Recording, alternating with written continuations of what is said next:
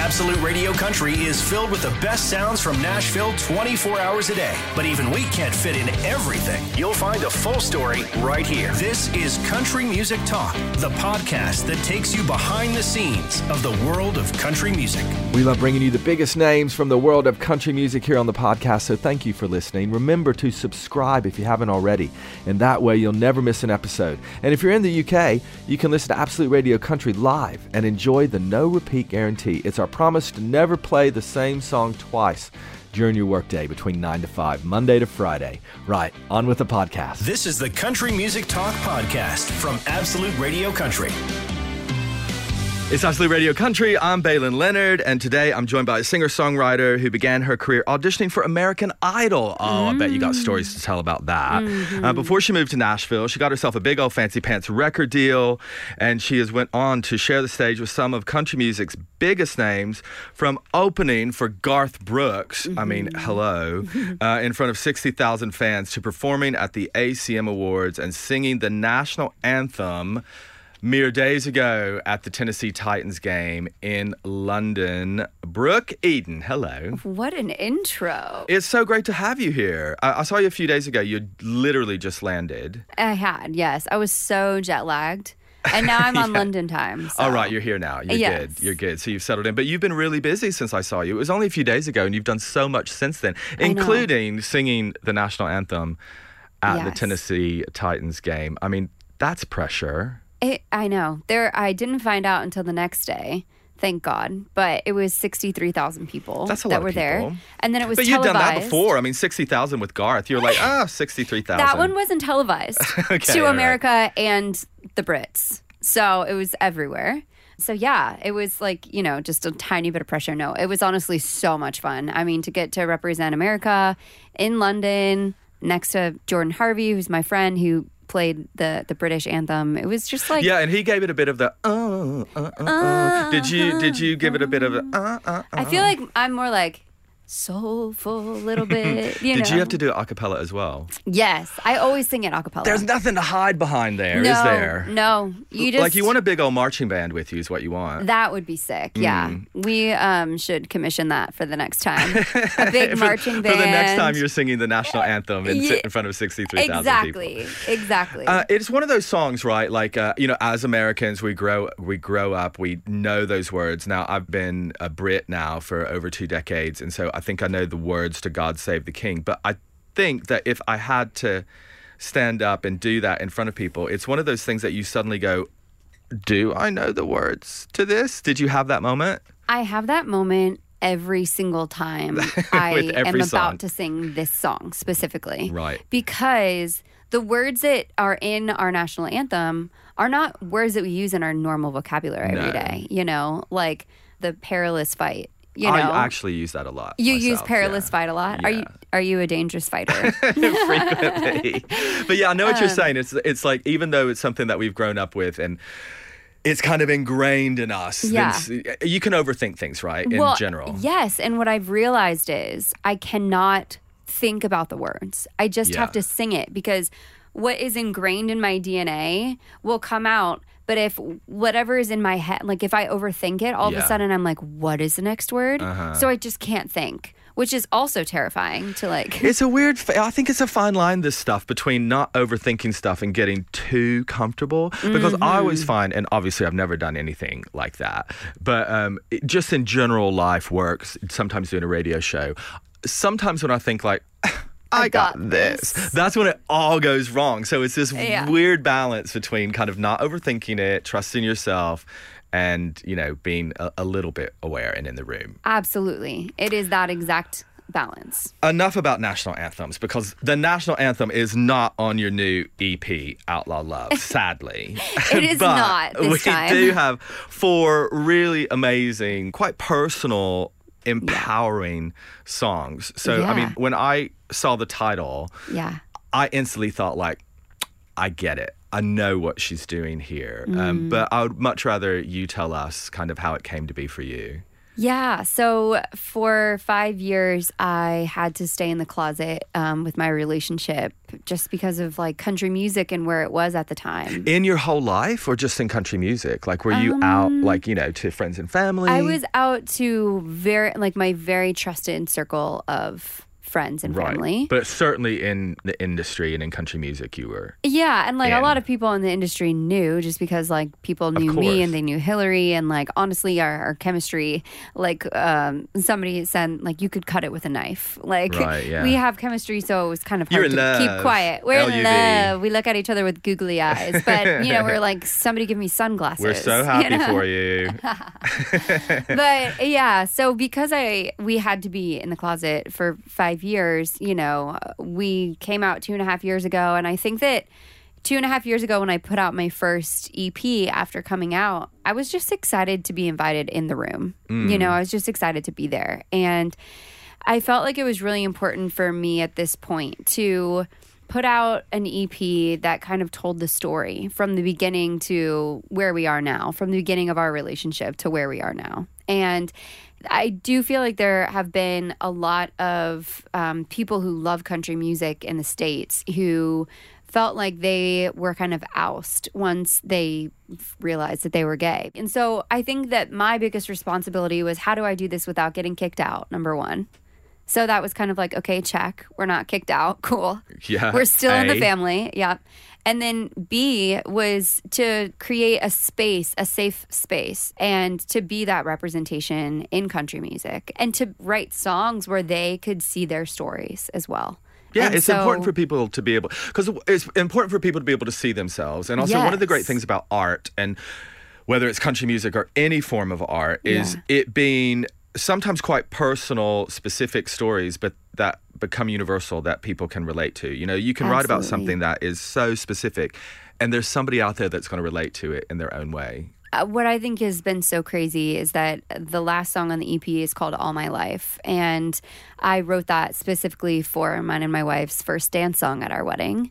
And Did you sing it for? The, you didn't sing it for the first dance, did you? Oh, I would not. that's multitasking chance. on a whole other no. No, no, no, I Okay. uh, recorded it for our first dance. I would not have been able to get through it. I was literally sobbing like our entire first dance. Like it's just like the most overwhelmingly incredible feeling of like all of your friends and family supporting you. Uh, We had 150 people who flew um, from all over the states to Mexico to have our, our to be at our wedding with us. So it was just the most incredible feeling, and you know I sobbed.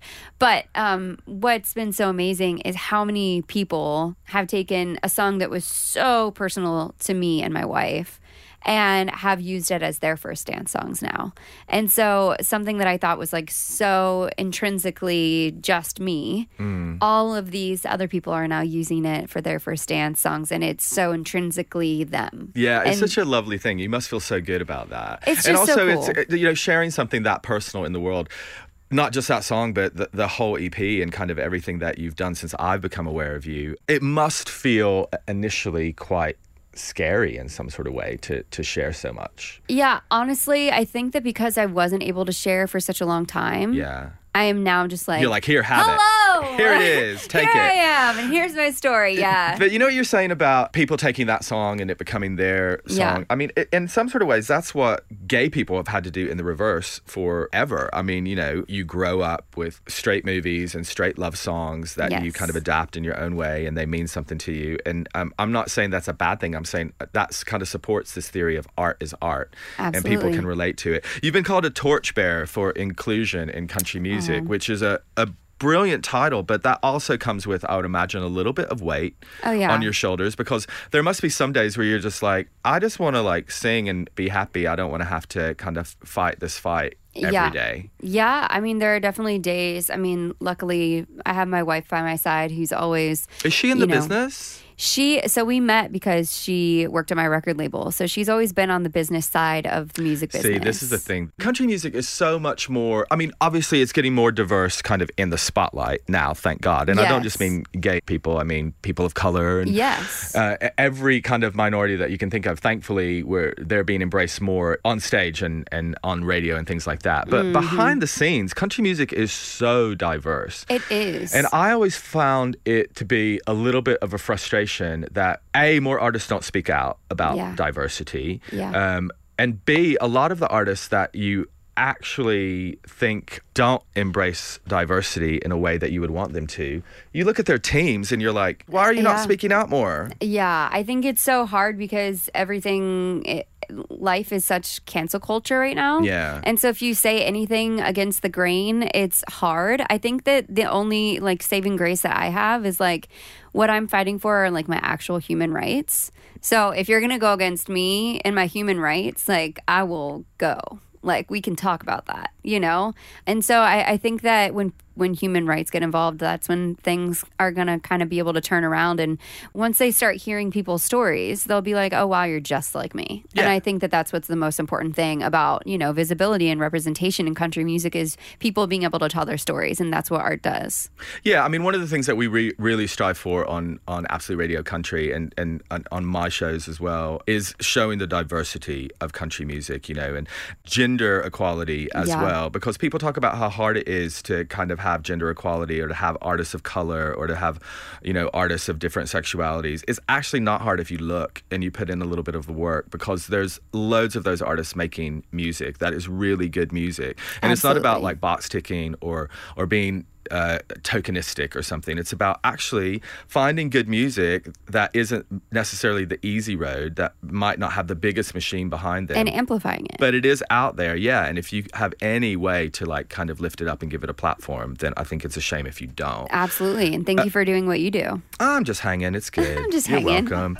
Uh, let's talk about Garth Brooks and Trisha Yearwood. Was it the Grand Ole Opry that you and Trisha did that thing that, That just thing. everybody was like, hold on, and um, Yes. also really showed herself to be such an ally. So it must not have been long after you had kind of came out. So I came out in I don't know winter of like early winter of 2021, so like January February of 2021.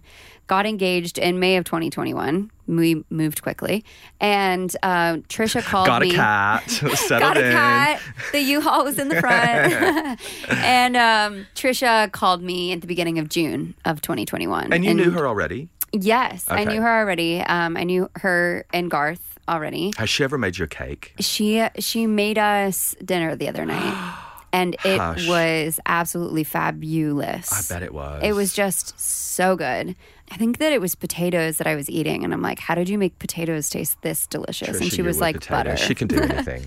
But yeah, it was the craziest phone call that I had ever gotten because we knew each other, but we had I'd never spoken to them about like my music. Right. Like that's not what I was there for, you know? Like we would be hanging out at a party or something like that and like we were just hanging out. So I got the phone call in June. Trisha was like, "Hey, you know my song She's in Love with the Boy? Um I have always had people come up to me for the last 30 years and say, Hey, don't tell anyone, but I sing He's in Love with the Boy or I sing She's in Love with the Girl. And I've always wanted to honor those fans in some way. I sing Country Boy Shake It for me. Country boy, shake it for me. it's like the opera version. But yeah, it was like the coolest thing. And she was like, Will you change the words to She's in Love with the Girl with me on the Grand Ole Opry stage?